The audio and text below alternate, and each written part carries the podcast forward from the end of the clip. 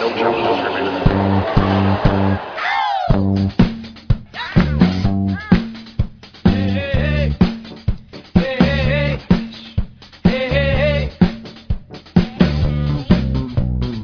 Welcome to another episode of No Challenges Remaining. I'm Ben Rothenberg, joined as always by my dear friend Courtney Nguyen. Hi, Courtney. Hello. We are right on the precipice of the Australian Open, leaning over the edge of this cliff into Grand Slam season. Ready to take the plunge? Yep. That's the kind of enthusiasm I've come to know and expect from you, really, I think. I'm tired. Let's go. Let's get the season started for real. All right, so the draw ceremony happened on Friday, and before we get into the really granular, more granular look at the draw, what your was your overall impression of how things went down? The WTA could not have asked for a better draw. It's the most balanced slam draw I can remember Yeah. um, for the women, uh, which is great. And and all that you can really hope for is that the, the in a lot of ways that the seeds hold and that we get the fourth round and quarterfinal matches that are projected. So um, with the seeding, so that was great. And and in that way, I'm really looking forward to the women's draw more so than normal, even though I know Serena's the favorite and I, I do believe that she's going to win it. But I think that there's going to be some great matches and storylines based on that draw. The men's draw was just incredibly disappointing just because of how unbalanced it is. And it's something that, that we've been seeing more and more, I think, from the men's side, simply because so long as David Ferrer is a top four seed, it just kind of breaks things up Yeah. and, and, and makes for imbalance anyway. But to have so many title contenders and big names in one half of a draw and literally no one in the other one Except for Djokovic. except for Djokovic obviously who is I think the, the favorite it just makes I don't know it's disappointing you can even see that in the, the first day's order of play which has the bottom half of the men going first and I struggled to find men's matches that were particularly gripping I mean, it's a big opportunity, and we say this every single slam. And I know we give Tafi Ferrer a hard time, but his results in the later rounds of slams have merited that. I think we would agree. And it's gonna be tough if, for some reason, Djokovic does not make the final. The final could be a disaster. There's really very there are really very few people in that bottom half who I could think of giving whoever comes out of the top half. And really, there's a pretty small number who possibly could. On the realistic list, it is Rafa, Delpo, Murray, and Federer could all theoretically make the final. Maybe you get someone like Tsonga who somehow breaks through, but not with that kind of competition. I don't think he will. He could get through the bottom half. If he was in the Ferrer quarter, he'd be very happy with yeah life. exactly But yeah, Berdych could make the final. could- Sorry, could beat Ferrer theoretically, although he's a bad record against him, and then he could lose to Djokovic, who has a bad record against on outdoor hard. It's just looking like it's gonna be every other day for the men. It's not gonna be great. And the, the unevenness in terms of some of the rounds, I think we'll get a lot of good matches almost every day the top half plays because there are some because they're gonna run into each other pretty quickly, and a lot of the dangerous floaters are also in that top half. So that could be fun, and we'll see how it shakes out. I'm pretty excited for it. And uh, women too. I think a lot of the floaters wound up in interesting places. Actually, especially today, some of the qualifiers how they got placed got kind of put in cool places too. Some because it was a really briefly about qualifying. It was a very very good qualifying for a lot of the young players who we've been looking at, knowing their names, but not knowing a lot about them on the pro level. Anna Kanya, who had a big win over Vinci. is it Kanya it's not Kanja Kanya. It's like Really? It's like a it's like a Yugoslav name, yeah so the J's are always. I always call her Anaconda because I just think that's It sounds the like an, rural it sounds like anaconda, and it's exactly. great Anaconda's and the then you start nickname. rapping like baby got back it's awesome My anaconda don't want want her first round against Li Na. that was pretty impressive you did that on the fly I'm pretty good at you know. They they used to call me Sir uh, Podcasts a lot. That was horrible. That That, was- was, the absolute. I completely in the last 15 seconds, that was the yin and yang of Benjamin Rothenberg. My wordplay, my my flow is not always so fresh. um, yeah. So moving on from that, yeah, Anaconda, and also the other thing that I've been told is that the H in Kanya is not silent, which is annoying. Kanye. It's like yuh. It's like a Uh, Hanukkah type sound. I gotcha. Anyway, just call it Anna. Anna K. Except for not Kournikova. Confusing. That 15, that 16 year old girl is playing Li Na, and then in the round, the winner of that match, which presumably will be Li Na, plays the winner of Belinda Bencic versus Kimiko Date Krum, which is a match of a 16 year old against a 43 year old. And I went, because I talked to them earlier in the week, so I, felt not as weird asking them about this. I found Bencic's dad and asked how old her mom was, and she's only 38. So Kimiko is five years older than Belinda's mom, which does not happen a whole lot in the tennis circle. Is there gonna come a time, and I don't want to like piss on the parade or whatever, but like when we stop talking about how like Kimiko Date Krum is old? It's a good question. Because I kind of felt like, and, and obviously it's justified because she's playing Bencic, and so obviously that because of the contrast in age, um, it's gonna be a thing. But good God, like every single slam, it's always like Kimiko Date Krum is like ridiculously old and playing somebody who's like Not so you know, old. yeah, and it's like, yeah, okay, you know, but uh, on one hand, it's like, yeah, it keeps Kimiko kind of relevant because we know she's not going to get far, and if she wins like one, two, three, rou- I mean, two rounds would be great here, Right. obviously, because it would mean that she'd beat probably Li Na. but I don't know, I get, I have a little bit of like Kimiko Date Krum, octogenarian, like, Exhaustion. it, yeah, I'm kind of tired of I, it. I totally understand that. It's a kind of tired narrative. There aren't a lot of new angles on it since she came back. However, she's older than she's ever been, and she'll keep getting older as long as she keeps playing. Look at it that way. yeah, those aren't. It's I don't know. I just I'm I have fatigue. Un- I have fatigue with that narrative. So that's the last we'll say about that on this episode. Thank you. You're very welcome. Let's take a look at the women's draw because we are talking about the women. I got my draw sheet right here. I just crumpled it up into a ball. You can attest to it. I don't know why you did that. Because it's paper and I wanted to show off awesome sound effects. Yeah, but now your draw's all wrinkly. No, but my, now, yeah. Oh, oh, I was going to crack a joke, but I'm not going to. Continue. Wrinkly like Kimiko Nope. Date Krum. Nope. Okay. Had nothing to do that. right off the bat, Serena starts against Ash Barty, which is part of the Aussie slaughter that happened in this draw ceremony. Which we can just get to that all in one chunk. 'cause I think that's an important narrative for the mood of this draw ceremony, which weirdly was held in part of Margaret Court Arena that was recently under renovation. It was an odd atmosphere because it was all these like exposed wires and pillars and stuff. They were happy to show. I guess they had some progress on it and they put it there. Margaret Court Arena, as an aside, will one day look really, really awesome. I think it, the, the, the, the Aussie Open redevelopment plan is great. Yeah, As of right now, it is an eyesore. it looks bad. Yeah, it's it's just it, it's it's like you see exposed insulation, Yeah. like you know silver insulation all around the outside, and the roof is on but not operational. It just it looks really weird. It looks bad, and what's I know a little bit makes it worse is that where it's positioned on the ground, you can see it from a lot of places. it's unavoidable. It's really you everywhere you look, unless you're on the very far side of Laver, where there's only like four courts. Everywhere you look, and I guess Hisense is over on that side too. Everywhere you look, you see that, Yeah, I mean it's it, it looks like there's like a UFO landed in the middle of Melbourne Park. and they're just like, we'll roll with it. Yeah, I mean it's fine. I mean uh, because like I said, it's going to look great, and this is kind of what you have to do. But it did make me kind of wonder, how the hell is the U.S. Open going to retro like redo all of its plans and yet still run a slam? Yeah. Like you know, like Louis Armstrong and Grandstand Court and all that sort of stuff. It's going to be weird. Yeah. So Ash Barty, 17 year old who made three Grand Slam finals in doubles last year, doing very well, draws Serena Williams first. This is actually interesting because she withdrew from Brisbane with an injury of her adductor muscle right before she was supposed to play Sharapova. So she moves from, and she was sad about that. Like legitimately, she seemed like I wanted to play her. It would have been fun, test myself against the best, and so she gets another redo of that very quickly against Serena. Sam Stosur was also in that section. Sam opens up against Klara Zakopalova, who she lost to in the Hobart semifinals. If she wins that match, she would likely get Tsvetana Pironkova, who just won the Sydney title for her first ever WTA title. Quick sidebar, Courtney. Thoughts on Pironkova winning Sydney? Awesome. Ranked 107, makes it through qualifying, wins eight matches in eight days, doesn't drop a set in the main draw, and beats three top 10 players in Sara Errani, Petra Kvitova, and Angelique Kerber.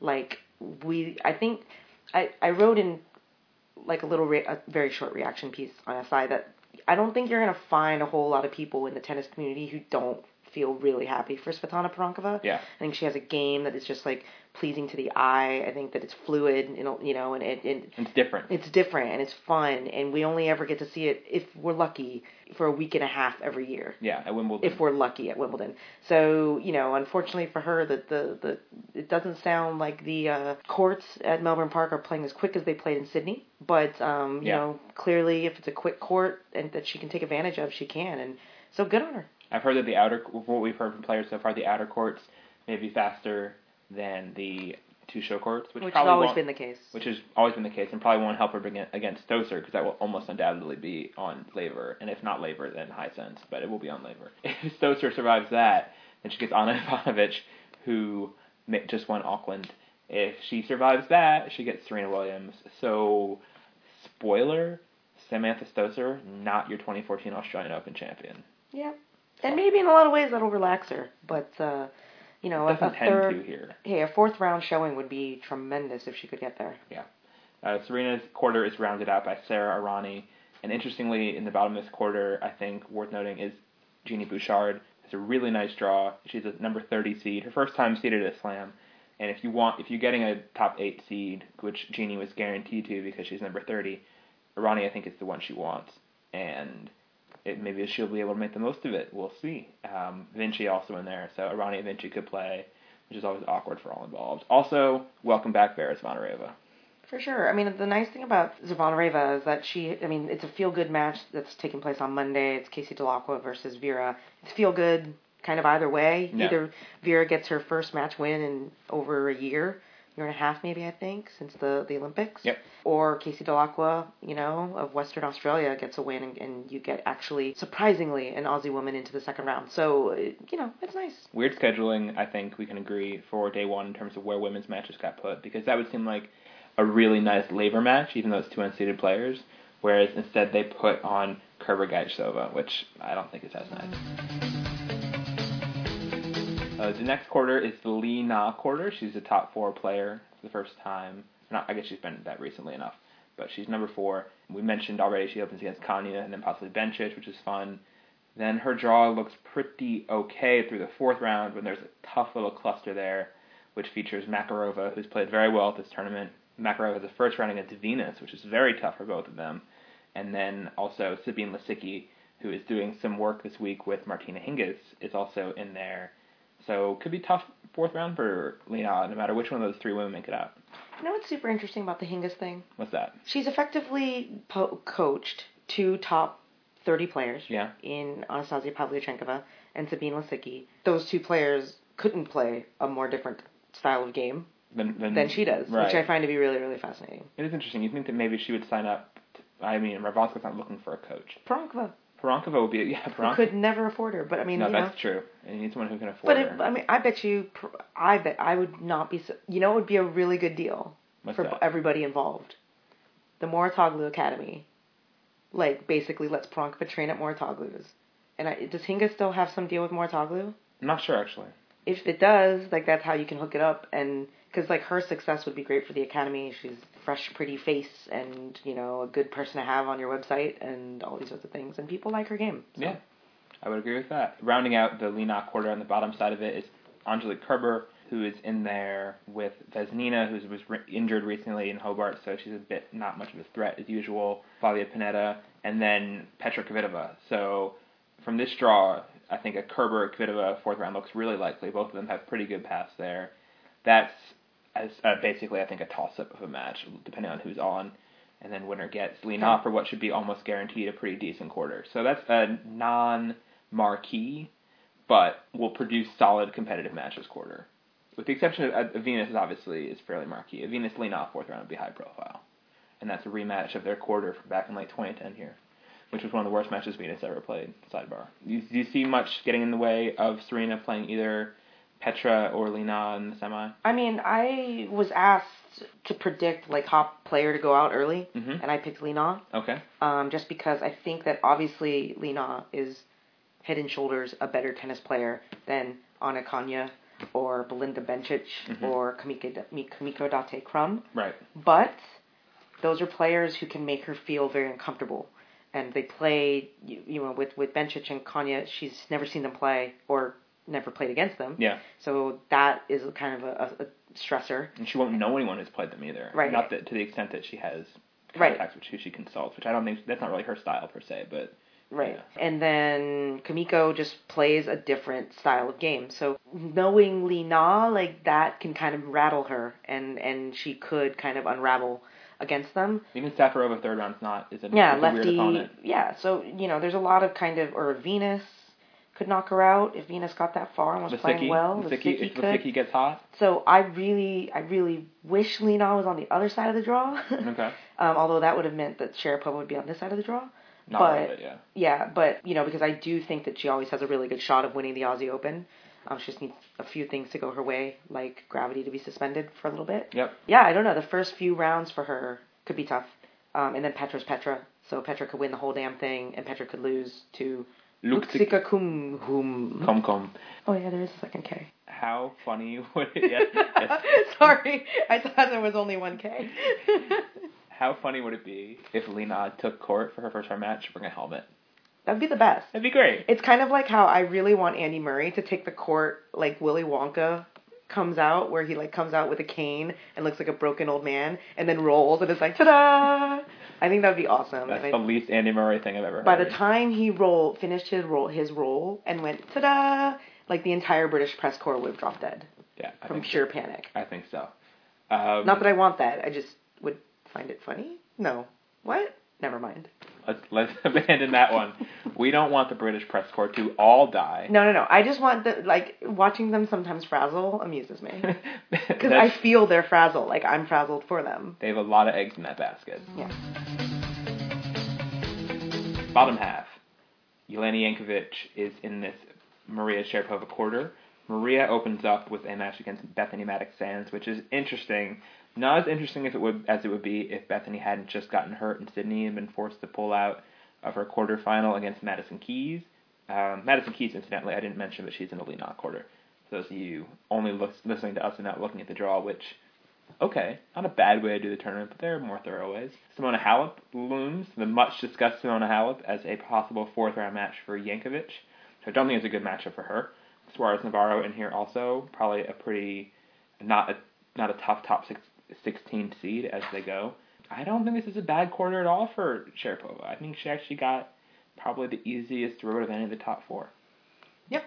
I would agree with that. I mean, there's there's not a Cornet is in there as a third round. Yeah, Cornet is a potential spoiler because you know she gonna love being on Laver. Mm-hmm.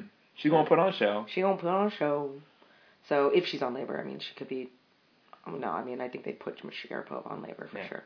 Maria kind of got, in a lot of ways, what Andy Murray got, which is, I mean, even though Murray is in the Federer quarter, that what they both need is matches, and what they both need is to kind of play themselves into form, and both of them pretty much got early round draws that shouldn't be too bad um, especially because Bethanie is is not 100%. I think that if Bethanie were 100%, it'd be fun. If you like your players short and with a lot of spunk, you could do worse in the Cibulkova Schiavone match. That's also in this first round. Is in this quarter. I should also point out. Let's give you a little quick quiz, Courtney. There's a rematch of the Washington final in this quarter. Do you see it? No? No one. I, no one remembers Washington final. It was Rybarikova Petkovic. Uh, we were up there. Thanks for playing, Courtney. I have some fabulous parting gifts for you. Um, As if I'd ever. But anyways, yeah. yeah. Okay. So can Jankovic beat Sharapova? Mm, probably not. But it will be fun rehashing that whole thing because her opponent's last name will be Jankovic. And I'll leave it at that. Last quarter, the Azarenka quarter, which Jamie Hampton just withdrew from. We should point out Jamie uh, got a hip injury late in Auckland after battling a lot of the offseason with a different injury, so that's unfortunate for her. Um, and she was forced to pull out, and so our our paper draws don't reflect it, but she was replaced on there by uh, Bojana Jovanovski. So Azarenka is a slightly better deal, Jovanovski's not a pushover. Um, I think the most interesting thing in this section, there's a few interesting th- interesting things in this section. Um, I think having Radwanska and Wozniacki together is not uninteresting. A lot of eyes will be on Caroline now that she has a blinding ring, which I saw actually um, in person. It is huge. It is. Rory got her a golf ball. I think it's fair to say. So those two could play. I don't know if they've ever played a slam before. I can't remember a slam meeting between those two. And then obviously a lot of eyes will be on Sloane Stevens, who made the semis here last year, obviously, uh, and got a very tough draw in the early stages. Potentially very. Very tough. potential- I mean, a it's very- a lot of potential. That, that's, that's the caveat because every single player that she could play in the first three rounds could throw in a complete and utter stinker. Yeah, a that's completely true. They could So- all stink and they could all she's much steadier. Yeah, exactly. She's much steadier than any one of them at a slam, I would agree with that. right? But um, but yeah, Shvedova in the first round, who who isn't playing at her kind of best. Um, she could get Ajla Tomljanovic, who's who's a good talent. I mean, she can hit the ball. Um, younger, uh, but that's one. And I, I could be wrong. I don't know if they're friends, but they I think that they've trained together before. Ajla and Sloane. Yeah, Okay. I think so. I could be wrong on that, but I think so. And then uh, Kuznetsova potentially, Yeah. who could also then it's Sveta, Yeah. and Sveta could easily lose to Elina Svitolina in the first round. Totally. So Um, so that's the interesting part of the draw. I do think, however, if Sloane plays, let's say, all three of those people, or two of the three, and then gets through that, she could be in very dangerous form to take on Azarenka. I think that's right. And that could be a match that Azarenka, because of the narrative that would go into that match, all that stuff from last year would get rehashed if that match happened again. And Azarenka could be out there rattled a little bit, and that's a winnable match for Sloane if she gets there, I think. So that would be a big, big scalp for her. Her first, I mean, Serena obviously was a big scalp at Slam. This would be knocking out two-time defending champ. Could be good. But all and that, if she does that, she has a a legitimate chance to make the final. I think Radwanska's given her a lot of trouble in the past. I think Mm, Radwanska would be the favorite against Sloane. Radwanska's, a. Radwanska's a big matchup player, That's fair. so That's I would fair. pick Aga. But if Woz, yeah, and I would pick I would pick Wozniacki. Woz I would pick. Wozniacki over Sloane too. Actually, yeah, But there's intrigue. I mean, that's the that's, thing. that's it's a like at very intriguing round, quarter. and it would be it would be just really cool to see like Sloane just boss this. Yeah, Like I think that that would be just a really cool thing to see, especially because I know that a lot of kind of the chatter after last year's semifinal run was was the fact that she had a really easy draw. She really didn't have to draw. beat anybody in the top 40 I think through the first 3 for the through the first 3 rounds before she played Serena and then obviously Serena. Four rounds before she three and quarters. yeah, quarters whatever. Yeah. Mhm. Um so you know, this is kind of the flip and I think that this would be if she were to kind of be able to, to get these wins and, and keep a level head, especially with the expectations and the pressure, um, that'd be a really positive like development. I totally agree.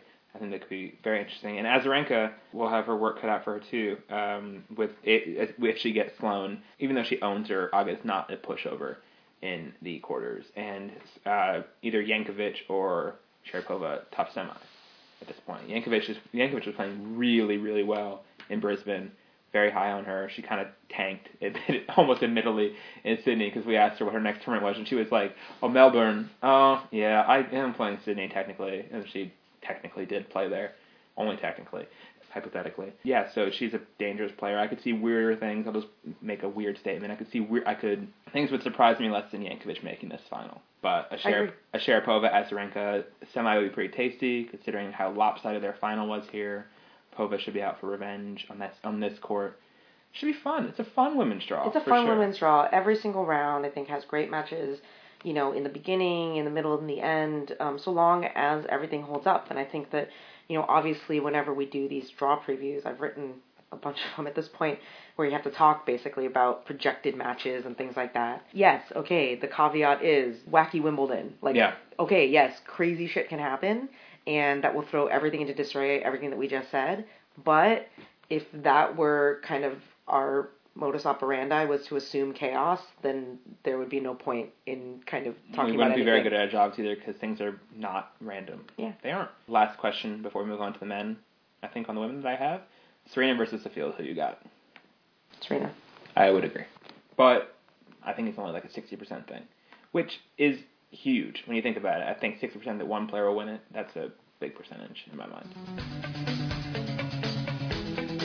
The men's draw is actually in a bit of flux. We're going to give it a little asterisk here because during the Kooyong event, which has dropped in prestige remarkably, it is sort of the blockbuster video of tennis events in the last 15 years.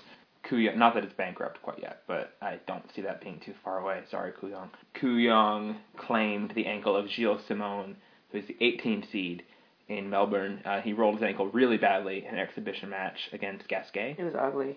It was bad. It was a total fluke thing. Um, Andy Murray was actually asked about it uh, in his press, or just about there being a lot of injuries, and he very smartly pointed out that like landing on your ankle wrong is not a sign of lack of conditioning. That's just bad luck. Freak things happen. It's not a reason to that you can.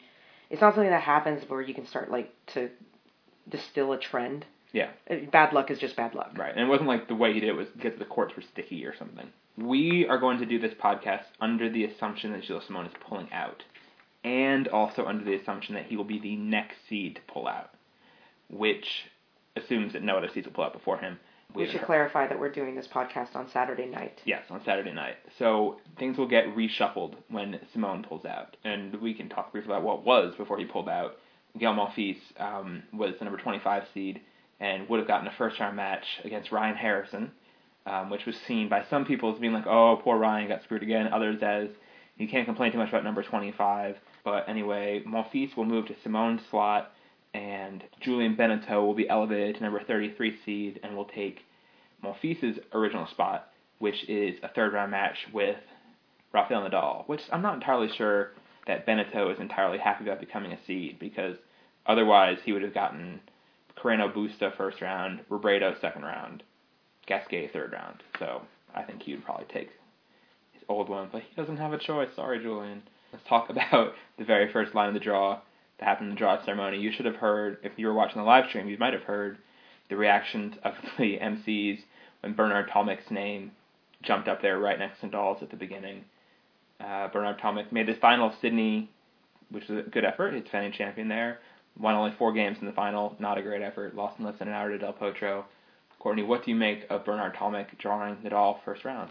I don't like it. I really, really don't. I mean, I would like to see more Bernard Tomic play matches the way that he plays matches in Australia, and I was very impressed by his focus and intensity through Sydney. I didn't see the final, but Tomic can has has this way about him that everything's kind of too cool for school. Yeah. Like he get the way he gets the towel, the way he'll win a point and just kind of like calmly walk back and grab the towel or get new balls, and his face is completely expressionless. And you really didn't see that in Sydney. There was fist pump. I mean, he was on Ivanovic in how he's fist pumping after points, and that was good to see. And, and he was showing that he cared, and and that's I think, think that's a lot of what we want from Tomic. Was he twirling? No, That's too bad. but yeah, no, that's what we want to see from Tomic is is some sort of intensity and passion.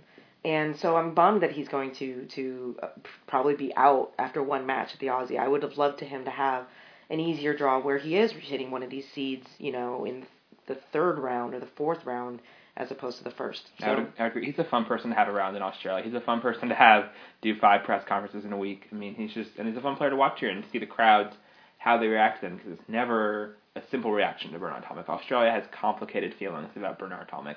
The same way they have somewhat complicated feelings about Lleyton Hewitt even still. I mean, there's a lot of people who think Lleyton Hewitt is a jerk down here. Same thing with Bernard. Uh, they think Bernard's more of just disappointing. I don't think people, they would go as far as jerk per se. I would have said this answered this differently before the Sydney final flop, but is it possible?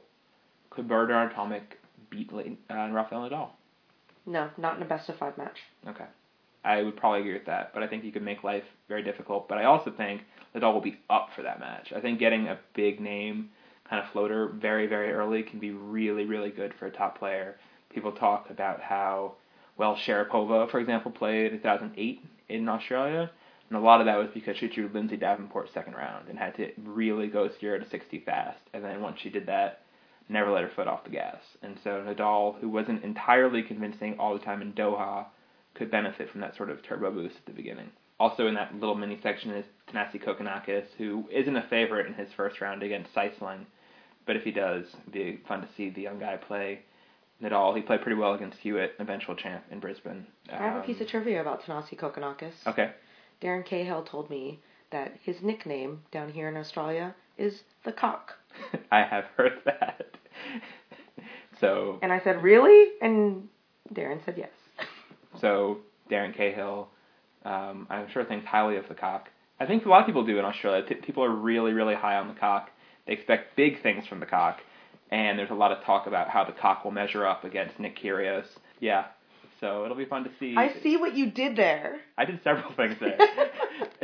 so I think everyone's looking forward to seeing how the cock uh, develops through his career. also, in this uh, uh, Nadal eighth is Lleyton Hewitt. It was not an easy first round against Seppi. It's the kind of match that could be a trap match. Then likely a decent one against Donald Young, Donald Young or Robin Haase. Young's not a lock in that match at all. And then Nishikori. Hewitt beat Nishikori in the Brisbane semis, so that shouldn't be too bad. I don't see Nishikori handling a strong opposition crowd, especially well at this stage in his career. But I also don't see him beating Nadal. I think Nadal is pretty safe to the quarters right now. And then the next part of Nadal's quarter features a bunch of player uh, fan favorites: Del Potro, Dimitrov, Raonic, Benoit Paire, Nick Kyrgios. You think Del Potro gets out of there unscathed, or is it not that simple? It's never that simple with Del Potro. I mean, the guy lost to Jim Chardy. Uh, I just think it's really funny that he goes by Jim. Jim is not a nickname for Jeremy, people. No. It's just not. It's Jim Chardy.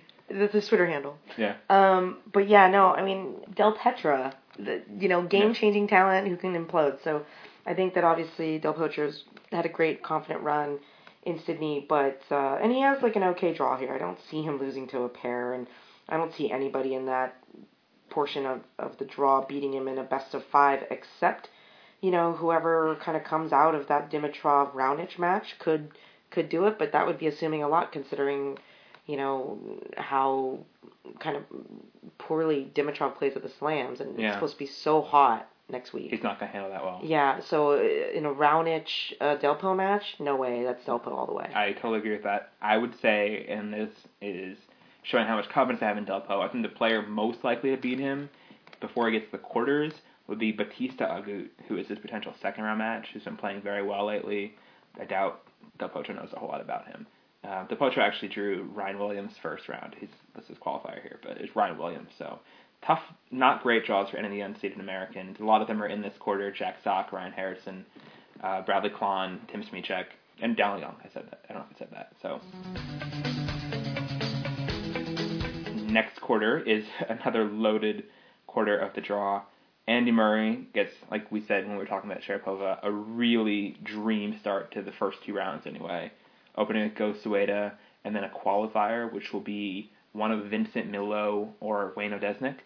That's pretty dreamy, and I think the the British press will get to explode because they really don't like Wayne Odesnik over there. They really have it in for him. Not that we like him in the U.S. either, particularly because of what he did, but Britain is very much more hung up on Odesnik than we are. I don't know if it's not that we don't like him, it's just that I think that the American reaction is kind of to ignore him. And that's probably fair. You know, I think that he, you know, yeah. So whereas I think the Brits are obviously really high on kind of anti-doping stuff and and things like that because of their history in cycling and everything, and so yeah. Yeah, I think that's probably right. So Millot obviously could beat Odesnik. Odesnik hasn't won a. Well, he's won a couple slam matches, but that's a weak match. Good for Andy either way. N- None of those guys are going to beat him. Lopez was not playing very well in Brisbane. He lost all his hair too. Doesn't look good. So Andy looks pretty safe through to the fourth round. I think when he could, I could see him easily losing to either Isner or Cole Kohlschreiber. I don't see Isner, but I could see him losing to Cole Kohlschreiber. Yeah, I could see either. And I think if he does lose to Isner, I think he's not going to play Davis Cup. That's my It's an interesting. hyphenated prediction or if then statement.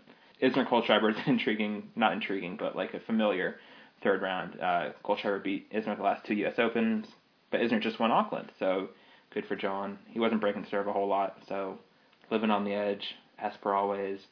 Uh, then comes Federer's section, which also features Tsonga and we assume Gael Monfils, assuming the reshuffle happens the way expected. Good draw for Federer early on. I don't see him having much trouble against Duckworth, Stepanek, or Kavcic, and then Stakhovsky and Verdasco are both intriguing third rounds, but I think he I can't see him losing to either, unless of course he has one of his patented no-show days that he's had more and more recently. I could see Verdasco taking him out. Really, Verdasco has to play well. He will get up for that match. He, I mean, he still has it. I mean, he showed that he that he he still has it. I mean, he just need to to get through his early. You know, he has two fairly straightforward early ones. Um, if he's if he's hitting that forehand, if he's serving well, quicker courts, could do. Yeah. And Tsonga could definitely beat Federer as well. Yeah. Fourth round, even after inviting him to the Roger Federer and Friends Night thing, which is here. Monfils would be a lot of fun. Tsonga Monfils would be a lot of fun as well. Fun little section there. Which brings us to the next quarter, which is the David Ferrer quarter, which is sort of where fun came to die in this draw. I'm looking here. David Ferrer versus Alejandro Gonzalez is a labor match tomorrow during the day session. The Labor Day session consists of Ferrer Gonzalez, Kerber Gajdosova, and then Stosur Zakopalova. If you bought a Grand Slam ticket for a stadium and got like really good seats, thinking you're going to see your favorite player play, spoiler, odds are your favorite player is not any of those six people. Maybe there are a lot of Alejandro Gonzalez fans out there I'm not aware of. Otherwise, spend your day at Margaret Court Arena. Get there early. Go see Venus Makarova. Have a great day. Rough, rough scheduling. What stands out to you in this in this desert of the quarter?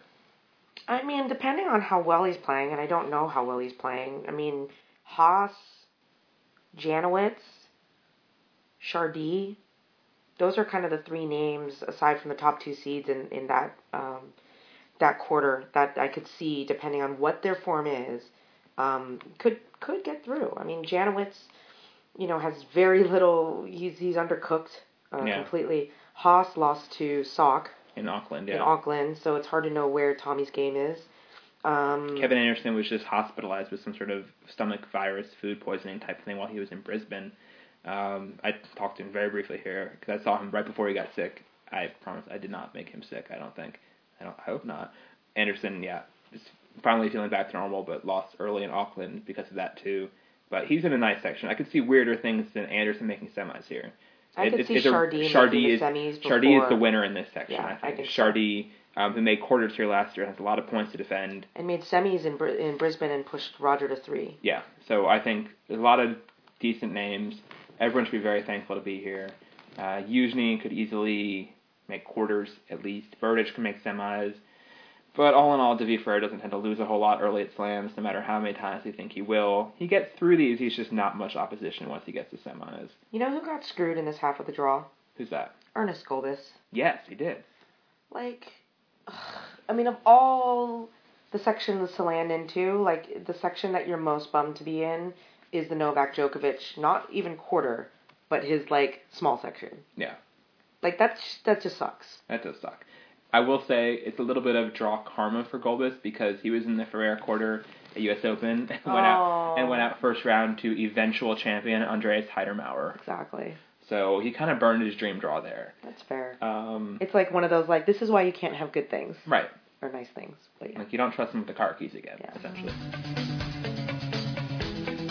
Djokovic quarter has the intriguing possibility of a quarterfinal against Wawrinka, uh, which was obviously probably match of the year here last year, uh, their fourth round match. Um, although Wawrinka could easily, or not easily, but I could see him losing to Pospisil third Yeah, round. Pospisil. Pospisil's playing great lately.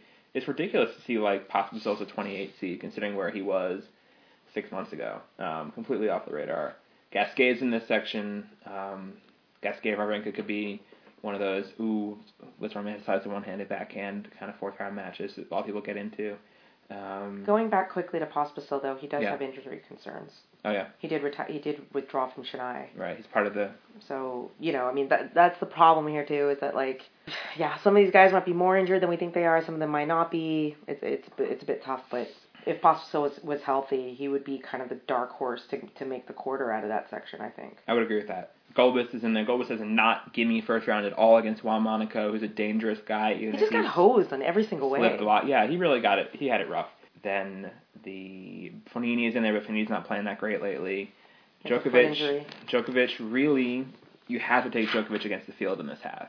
You absolutely have to. I think. Agree? Yep. Yeah. So there we go. As it shakes out, let's pick Djokovic through to the final.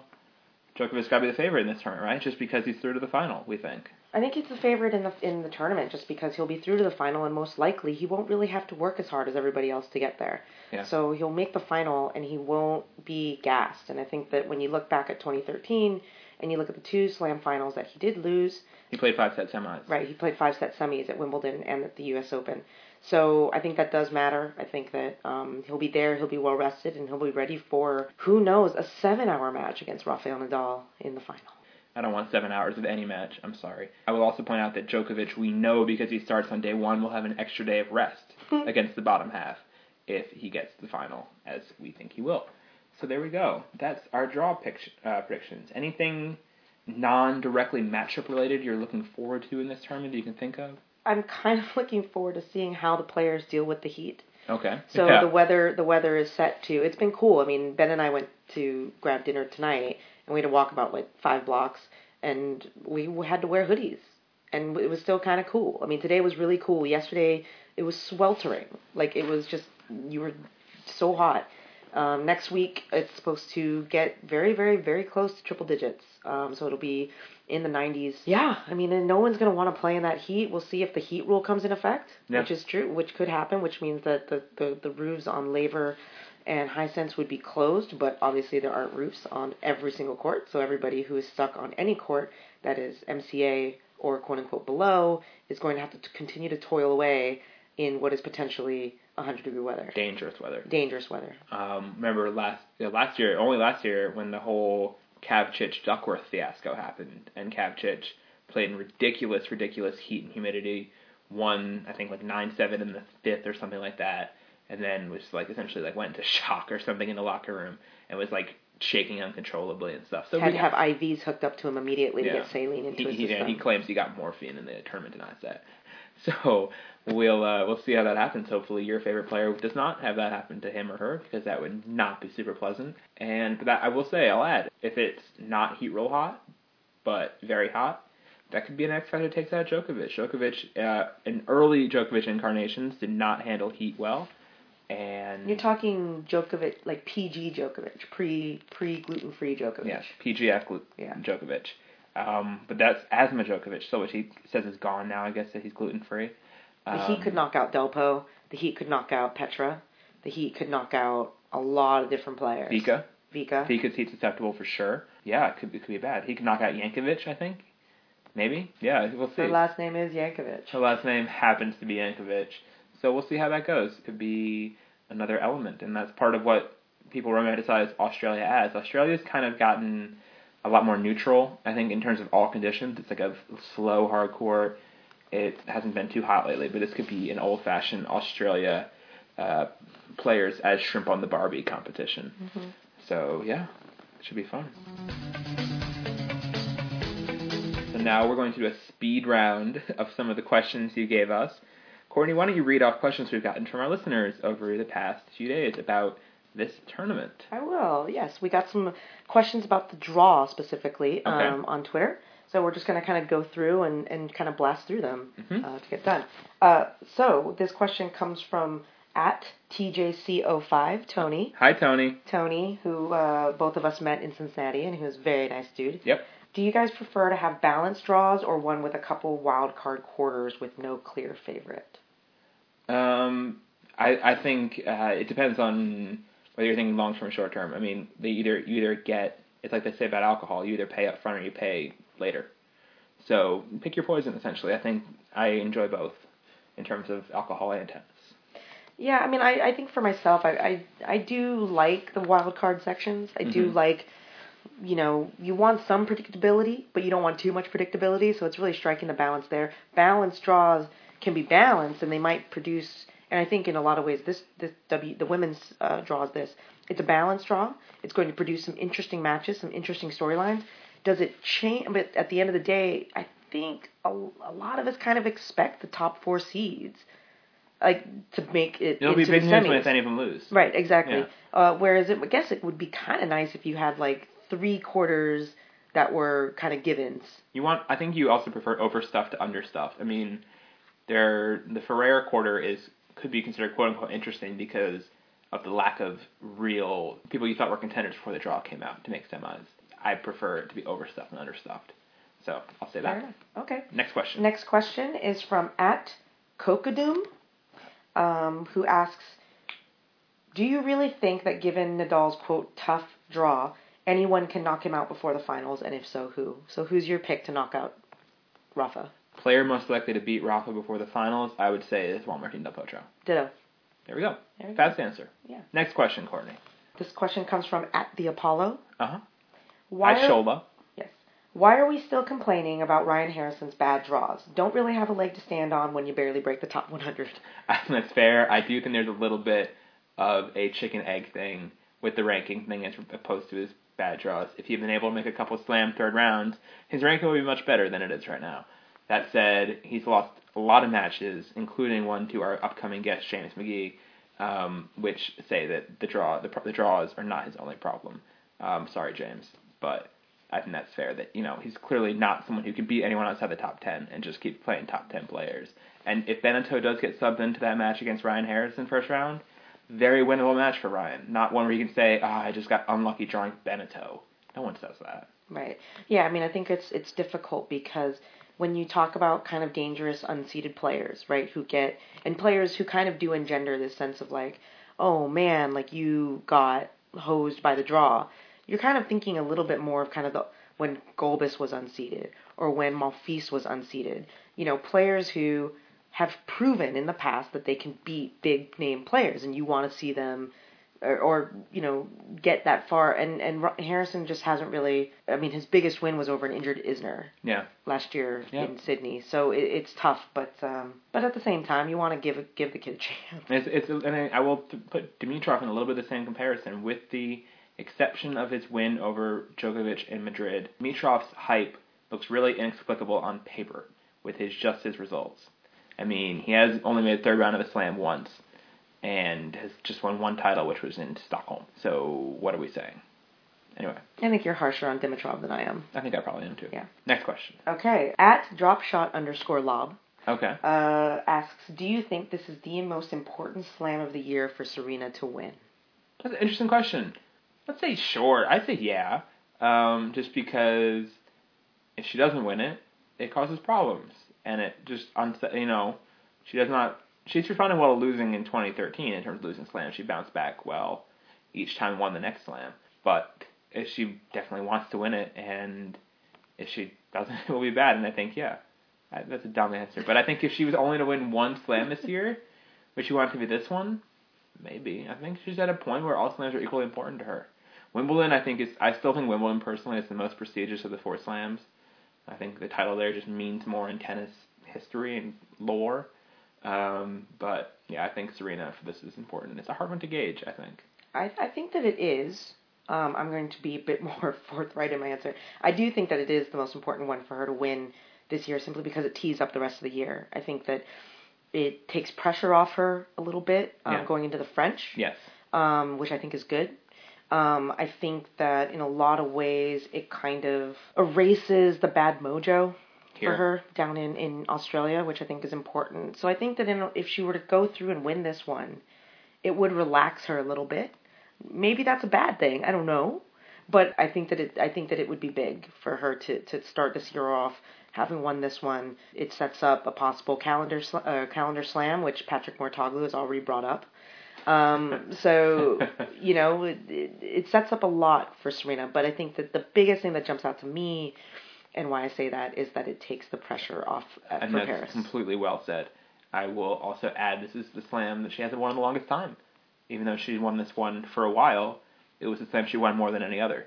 As of 2010, when she won it for the fifth time, she hadn't won any other slams that much.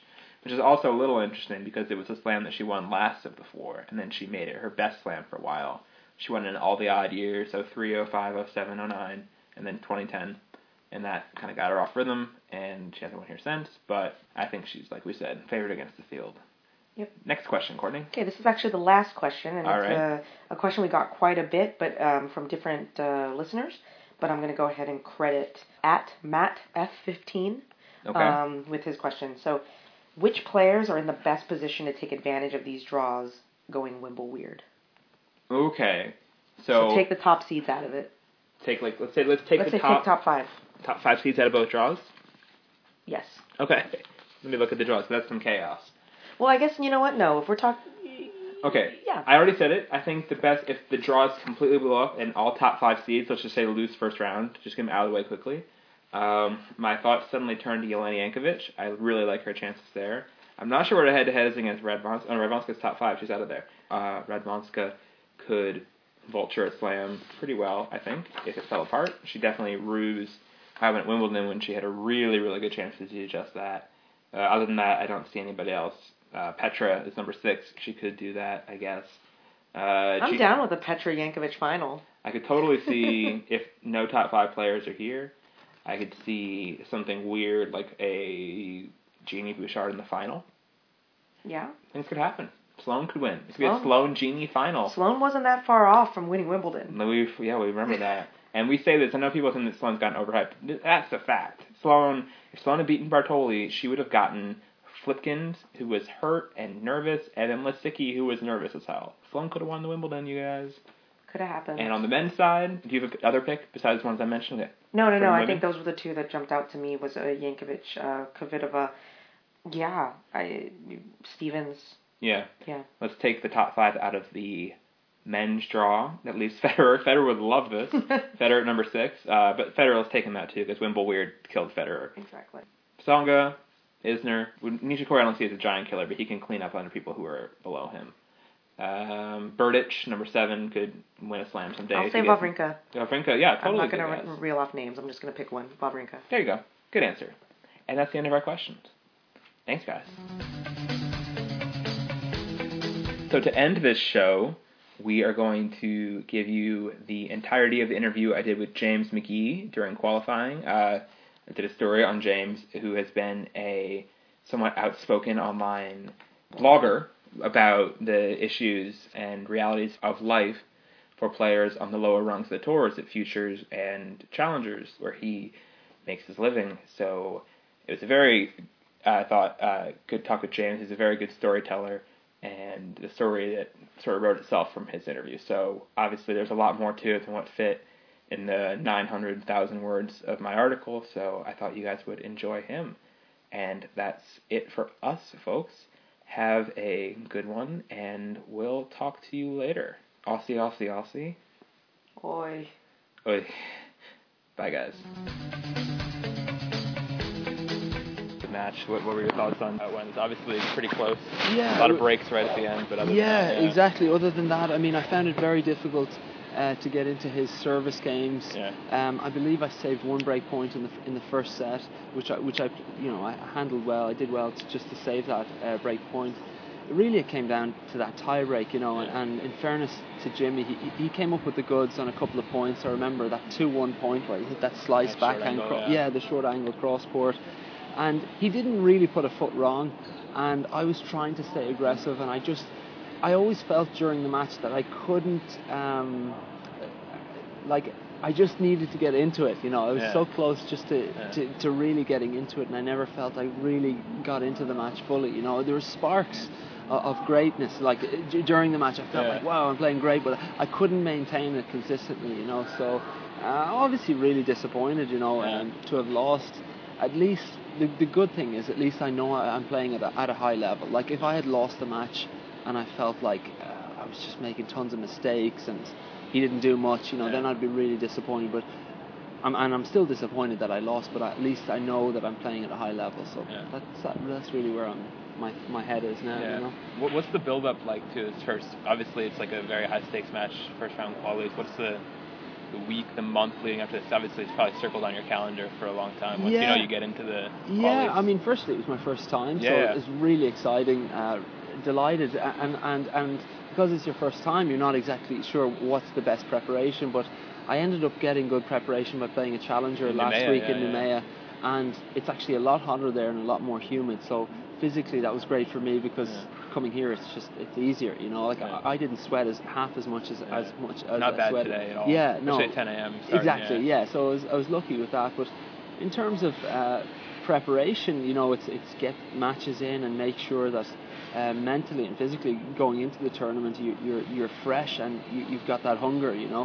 And and luckily luckily enough, you know, I had the the pre-season off, so. The, the, the hunger coming into this was as high as ever, you know. Whereas sometimes throughout the year, guys might lose their hunger; they're, they're a bit tired, jaded. My hunger was there, mentally, physically, everything was there, and I think it really came down to execution at the end of the Yeah. day. Uh, Jimmy was a little bit better at exec- execution. Like I, I feel if I played him, uh, you know, right now or tomorrow, I think I could beat him. You know, Yeah. so it was just a little bit of, you know, I felt a little bit uh, unlucky out there, and, and he played well. You know. Six and five. It's not. Yeah. I mean, it's not a lot of margin. No, there, no, there's sure. nothing. You know, so.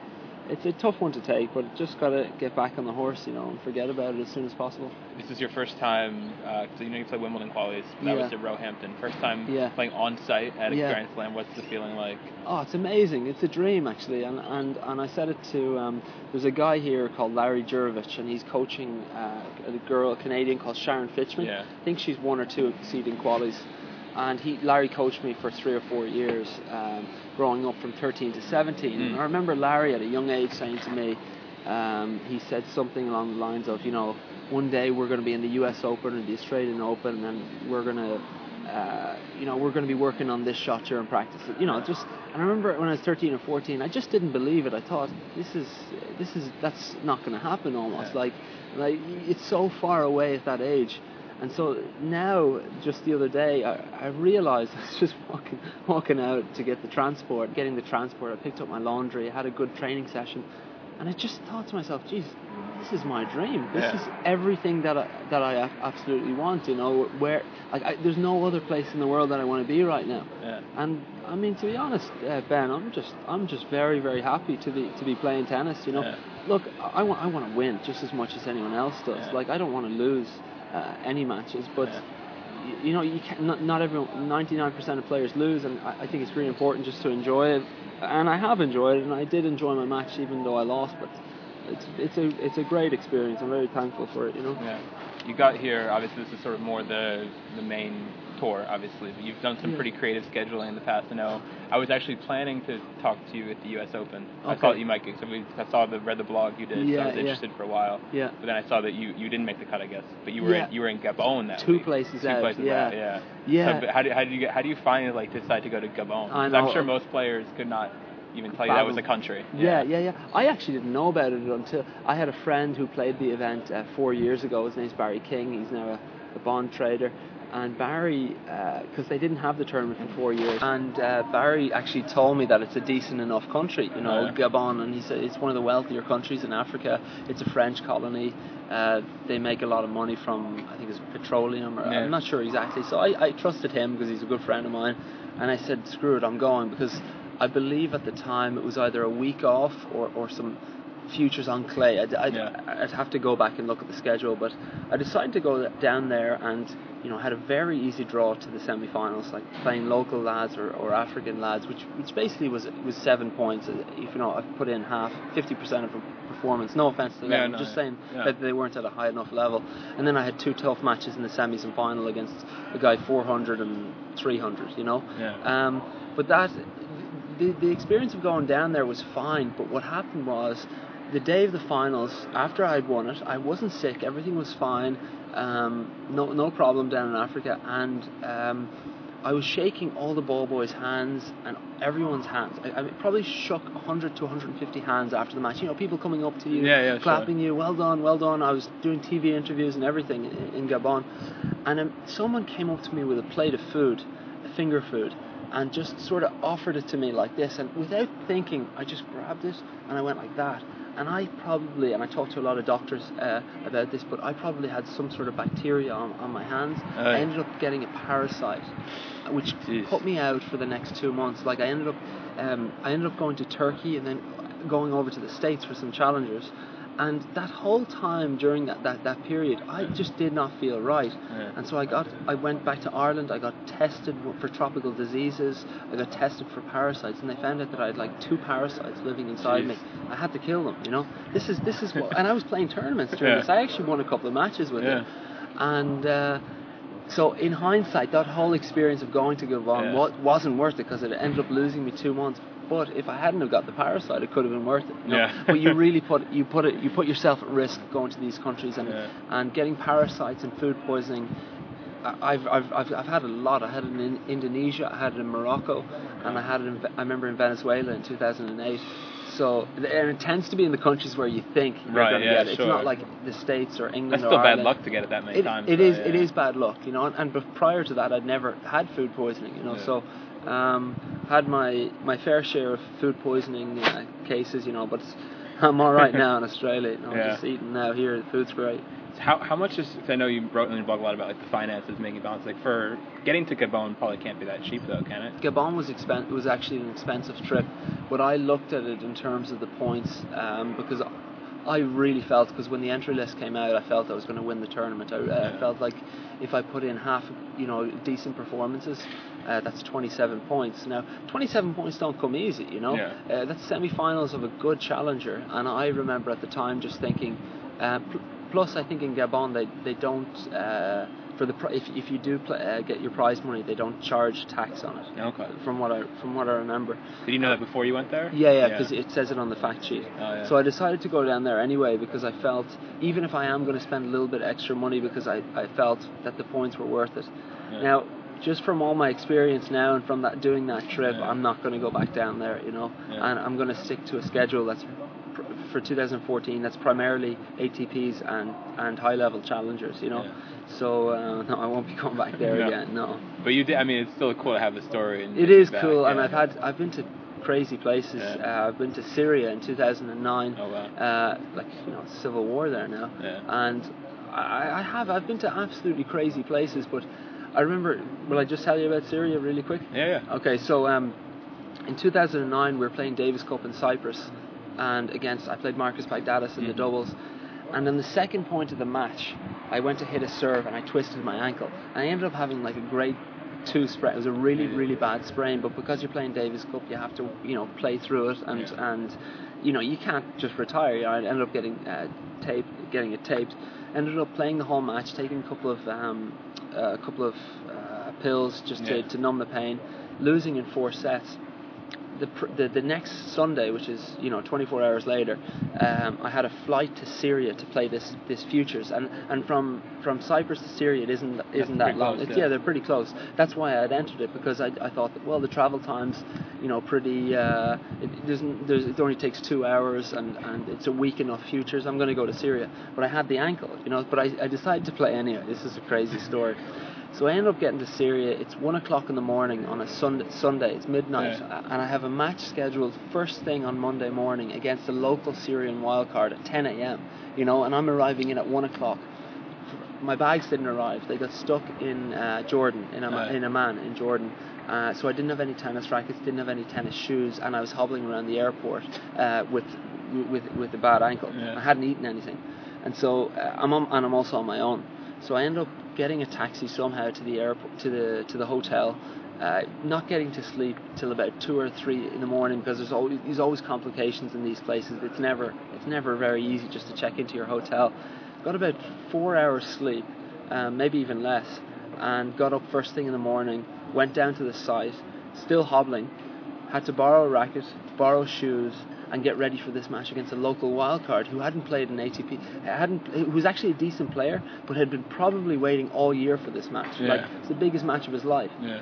So I'm like half asleep, get, getting onto the court, thinking to myself, what on earth have I got myself into here? Yeah. Like, you really start asking these sort of deep questions, like, like, like, wh- why am I putting myself through all this pain? You know, Right. for one ATP point.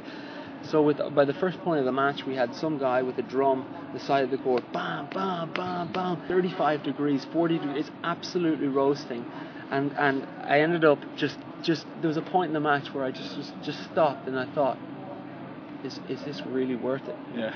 W- w- is this really worth it? I can't move. I'm using someone else's racket, someone else's shoes, and I'm playing some guy who wants to kill me, you know. And I ended up just because the guy wasn't that high a level, getting through the match and making Yeah. semis that week. It ended up being my, one of my best weeks of 2009. You can even look it up in the results, 2009, and. Uh, just sorry that No, that's, no, no, that's just an, that's No, just, that's just an experience that I had Yeah. on the tour that's between going to crazy places and stuff but luckily luckily enough now I'm off the sort of the futures tour Yeah. as long as I can keep my ranking up and hopefully play the the, the, the better tournaments I mean most challengers are, are quite nice but really at the end of the day you want to be playing the ATP events with You've had some good players. wins with the challengers too. I mean, Ryan Harrison. I know that got a lot of people's attention in the U.S. because Yeah. he doesn't he doesn't play that many challengers, and then when to beat him there was pretty good. It was in Yeah. in Aptos, and I came back from five one in the third set in that ma- in that match, and I'd have to look at who I've beaten. I beat uh, Blas Kavcic, who's a top 100 Mhm. player. I've had a no- n- number of match points over top guys like Sergei Stakhovsky, who beat Wimbledon. Uh, I had a very close match with Kukush. Uh, Yeah. What did I, did I say? Stakhovsky, who beat Federer. Yeah, Federer and Wimbledon are synonymous. That's fine. Don't worry. About it. Yeah. yeah. Dude, what did I say? He- You said Fe- uh, Sikorsky who beat Wimbledon. Oh, who beat Wimbledon? Sorry, sorry, That's sorry. okay. Federer who beat or Stigowski who beat Federer in Wimbledon. Sorry, my, my mind is racing so fast here. And you know, I had a good match against Michael Kukushkin, who's who's a top player now, Yeah. and I also had. You know, I had, I had a number of matches over the past uh, 12 months where really, you know, it's obvious that my levels, uh, it's up Yeah. there, you know. So I- I'm taking confidence from that, and really the next step is just winning more and more of those matches, you know. What do you think separates you now from the top 100 guys? Well, this is where the the finance does come in. It absolutely does play a part. You know, Yeah. I think if you look at most top 100 guys, like you just have to look around. Uh, apart from that guy over there. Uh, oh no, there you go. Most guys have a team of people ar- uh, around them, whether Yeah. it's um, whether it's a coach or their parents or their brother or whoever it is. And I think uh, having that constant uh, assurance as well as technical work on a day-to-day basis, that's what really gives you the edge. You know, I've been doing it alone for so long now, but I've also occasionally had a coach, and I haven't been alone 100% of the time. I've also had a coach uh, from time to time like that, that, that, that comes with me or does some work with me on the on the road, and I also have good coaches in Barcelona where I'm based. Um, but I think I think that would make a huge difference to, to really get me to the next level. Uh, but you need the funding to do that, Yeah. you know. Um, and it's a huge amount of money. Like you know, we talked about it before in, in Ireland. I've written a lot about it. I, I, I haven't put down the figures, but even between talking to other tennis players, they say it costs about hundred thousand euros per year to, to, to really do the tour properly. And that's Yeah. you know you're paying the salary of your coach, traveling a lot, paying for your own expenses. You know.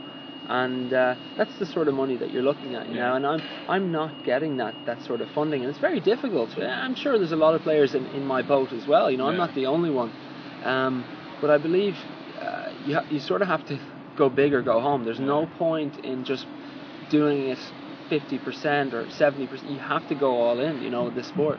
I know you talked about it before, but now that you're verge of top 200, is it getting closer to breaking even finance wise, or are the expenditures higher now that you have to come to Australia and stuff like that? yeah, well, this trip is particularly Yeah, expensive, uh, so it's really, really expensive. Would, so would, would first round qualies cover it, or no? No, I, I have to look at the at the cost. I think first round qualies is about three for for Wimbledon. It's three thousand five hundred euro or three thousand three hundred pounds. I'm not And sure. there's some travel stipend here. I think they give players Say again? and there's like a travel stipend here they give players. That's right. They gave they they they give players fifteen hundred Australian dollars. That's not bad. It's great, and then on top of your prize money. But you know, had I won today, I would have had an extra three or four thousand in my pocket. You know, Yeah. so it was, it was a tough match to to lose. You know, uh, you know. But I'm uh, to be perfectly honest, uh, Ben. I'm not. I, I, I don't think about the money when I'm playing. Like I just think about winning the match. You know, Yeah. uh, and then that that comes that comes afterwards. I mean, I made.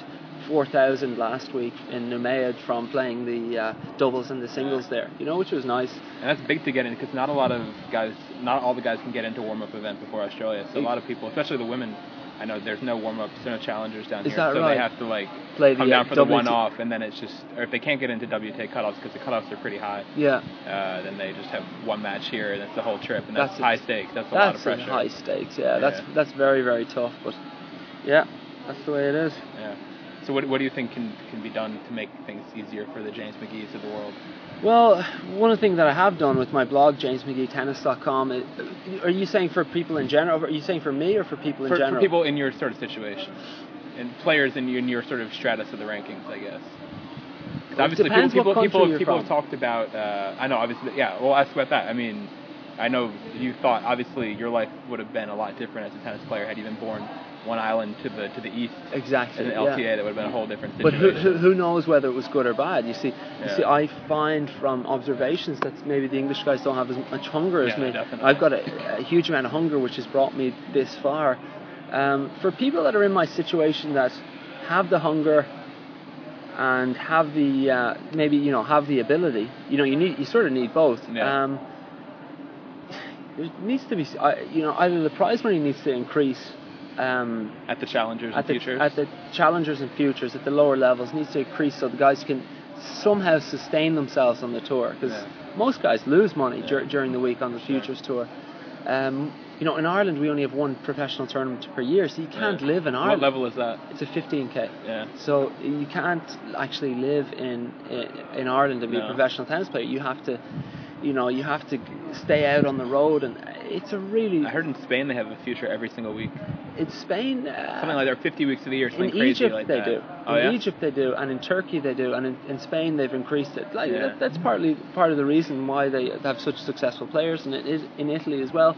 But in fairness, in, in Turkey um, they've won almost every week, and they don't have a lot of top Turkish players apart from Marcel Il- Ilhan. So it's not the be all and end all having tournaments. I just think. Um, you know, certainly the, the prize money uh, the prize money could increase more at the lower levels, and I, I, I don't know. Like there just needs to be some some ways of, Yeah. of guys getting getting getting uh, getting sponsors. Like I, I I heard now about crowdfunding. You're going to see a lot of athletes get into crowdfunding, Yeah. uh, which like you, you see sites like Kickstarter and Yeah, stuff. I saw that. I saw one for tennis already on that. I don't know if Really? seen. Yeah. It's called Involved Fan. Involved I- fan. Yeah. I'm not sure that anybody's really making any money off of it so far. No, I think I Because think the thing is, the problem with like Kickstarter, I feel like people, the players, or the when you do Kickstarter, you get like a product in return, and for people, it's a little bit harder to see what they they're going to get se. back. Yeah, I mean, or some of the things they're offering just are kind of odd. It's yeah, not, it's, like signed tennis ball or Yeah. signed T-shirt. Yeah. Yeah.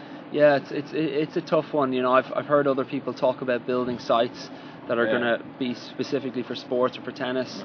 How do you how do you find sponsors? Because you, I know you've had some in the past. One great one thing came from the blog. Yeah, There's yeah. a company in Ireland, Ezetop, E Z E T O P, uh, which I wore on my thing today, on my T-shirt, and uh, the CEO of that company came across my blog because someone retweeted it, and he sent me an email and said, James, uh, I'd like to offer you ten thousand euros. nice. You know, and so I read the email uh, because I have my email. My email is public. Yeah. Uh, purely for those sort of Right. opportunities No, that might arise. And uh, I read it and I was about to delete it because I thought this this Yeah. guy this is this is not true. What this email, you know, some guys just.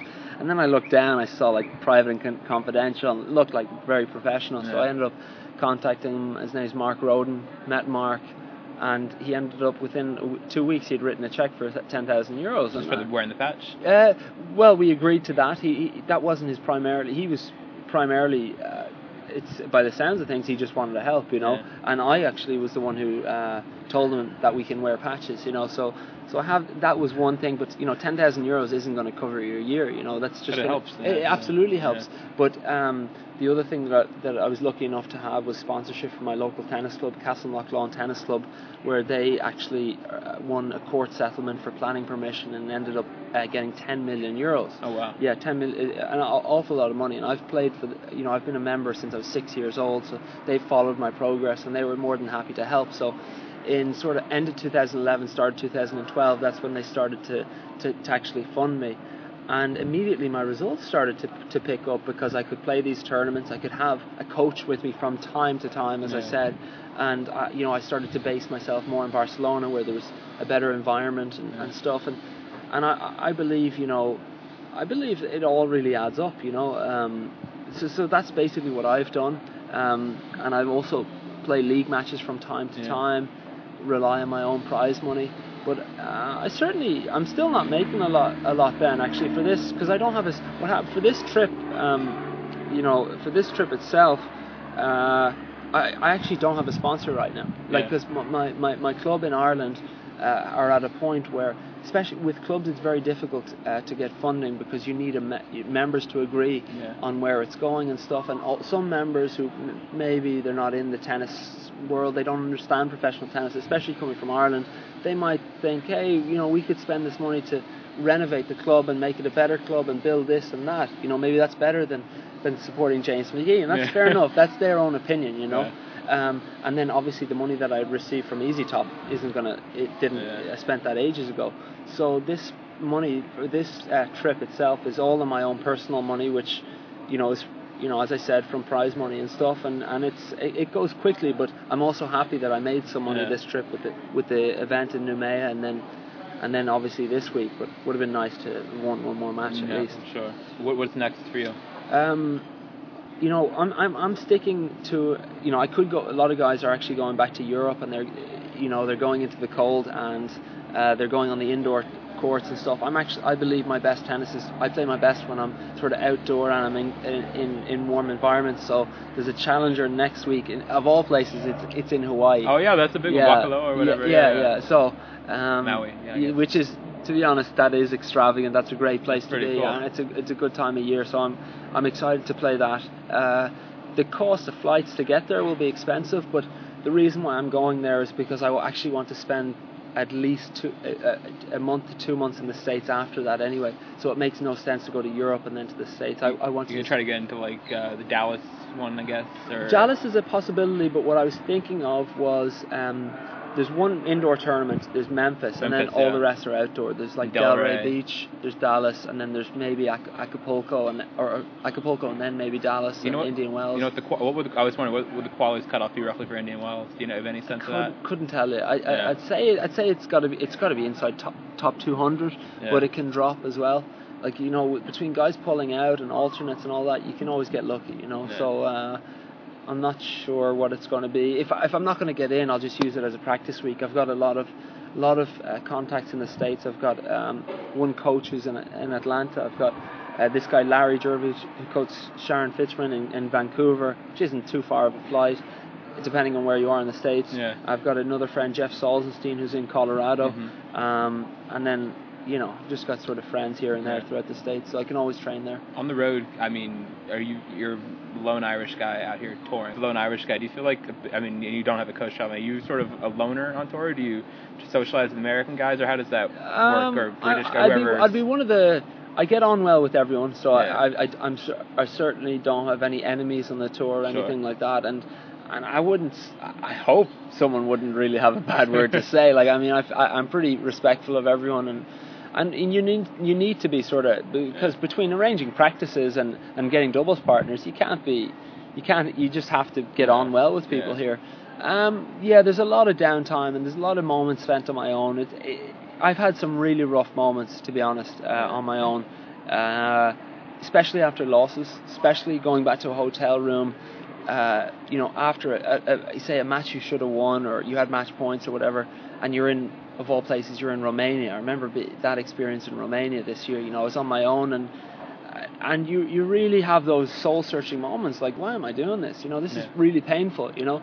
Whereas if you had a team you had a coach you had the money you had all that support it's they get behind you they they trust you and they say listen let's get back to work. We're, this is the plan and, and and you're you're motivated and energized. So for me um, I've my strategy to, to stay positive is to read a lot of motivational and inspirational books, spiritual books, all that sort of stuff. That really adds up, and I spend time on YouTube watching that stuff because because it's very easy to get down on yourself in this Yeah. sport. You know, you, in your mentality and your mind is everything. So for me, that's what I try to focus on. Um, and and that's really it. You know, it, it, it's a really tough. It's, it's a really. It can be absolutely amazing lifestyle when you're winning, and when you're losing, you just it has to be really tough. You know, you got to be very mentally tough to, to play the sport. I think. Yeah. You know, you and, and the desire has to be there, which which I have. You know, and I never have really doubted my desire. It's more all the, the finances Yeah. and the coaches and all that sort of stuff that's been the, the problem. You know. Yeah.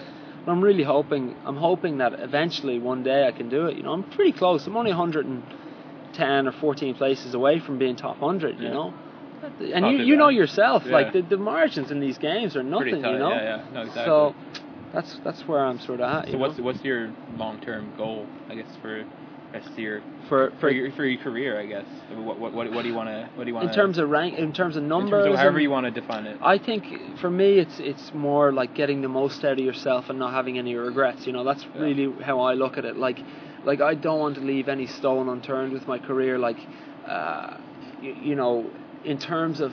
Uh, in terms of anything really, in terms of missing a practice, like I don't want to miss the practice. I, I want to go to the gym. I want to work hard so that, let's say I'm finished at, I don't know, let's say I'm finished at 33 or 34, I can look back and say like, yeah, I did everything, no regrets. And, and I'm, I have that mentality now. Like I don't have any regrets about anything. I've just there's just been a lot of tough times and, and bad luck. Bad luck comes from time to time, you know. And uh, in terms of numbers, like yeah, I want to be main draw all these tournaments. Like Yeah. like, come on, like who doesn't? You know, there's great crowds. It's a lot of fun. You know, it's brilliant. You know, and then and then there's the bonus of the money. You know, there's there's there's there's great money in in it when you when you are top hundred and and there's loads of things that come with that. Um, but I just think. I just think I just want to I want to do my best, you know. And I think I think uh, it's funny you asked that because I'm reading a great book at the moment called Start with Why. It's written by a guy called Simon Sinek, and it talks about the importance of knowing your why as to why you're doing something. Yeah. Like a lot of people are in it for the money and the fame, and gradually you'll see that they fall off. But if you're in it for the love of the sport, like someone like Federer who always talks about, you can really maintain and, and sustain your career. Um, and I, my real why is I, I, I love the sport. I love to compete. uh, but I also feel I can make a difference uh, to tennis in Ireland. Like now, there's there is an Irish support. Like I know I, I only have like a thousand people following me on, on, on Facebook or or you know fifteen hundred on on Twitter, but I just think we have great athletes in in Ireland, and I'd like to be that guy that that sort of did it. You know, Yeah. I'd like to be that guy that said, well, if James McGee can do can do it, I can do it. He's Yeah. just a normal lad, you know. Yeah. So that's that's really why I'm doing it uh, for myself, for other people, and uh, just for for, for peace of mind, you know. You talked about the tough times that you've had. What what was what's the high point so far? What's the best moment? the high point, I think um, I think the journey itself. I wouldn't say I wouldn't say one one moment. I think it's the people you meet. It's the it's the matches. It's the practice. It's sort of everything combined. Yeah. That's really the high point. You know. Uh, there's not one match. That Harrison match was a, was a great match to win Yeah. because of coming back from five one and a top hundred guy. That was a real, that was a real thriller, you know, to win that. But I would just say, just everything in general, just being here is pretty. It just sort of gradually happens, you know. I, I don't really have one high point. I think playing for your country is a great uh, high point as well, and and just And you got the wristbands. yeah, I got the wristband. I'm yeah, Irish. Yeah, so just everything really, like uh, just sort of, just the day to day thing is the high point, you know. Yeah. You know. I saw I saw on your site you practiced with Nadal. Mm. How did that happen? Um, the academy where I train at, it's called BTT. Um, Francis Roig, who's one of Nadal's coaches, uh, is, is one of the owners of the academy, one of the directors, I should say. And uh, Francis just came up to me in January last year, said, Rafa's around for two days, do you want to hit? I said, yeah, fine. Where was that? That was in That was in Barcelona. Barcelona. Yeah. And so we Rafa came over from Mallorca, uh, got on the clay with him. I'd been actually been practicing on hard for, for a couple of couple of weeks. So I got on the clay with him, which was tough. And, Yeah. and he's just yeah, he's an animal. The guy's the guy's a the guy's a machine. You know, he's a he's a he's a really nice guy, very focused, very intense, Yeah. And just a fantastic tennis player. So like, I did two days with him, really really intense, and, and that was that. You know. Well, Yeah. that's about all I need. Yeah. Appreciate it, James. Yeah, no worries, for talking. man. out of luck. And the reason that you had to care, the traffic is stuck. And you're not moving anywhere. You thought you found a friend to take you out of this place. Someone you can lend a hand in return for grace. So beautiful.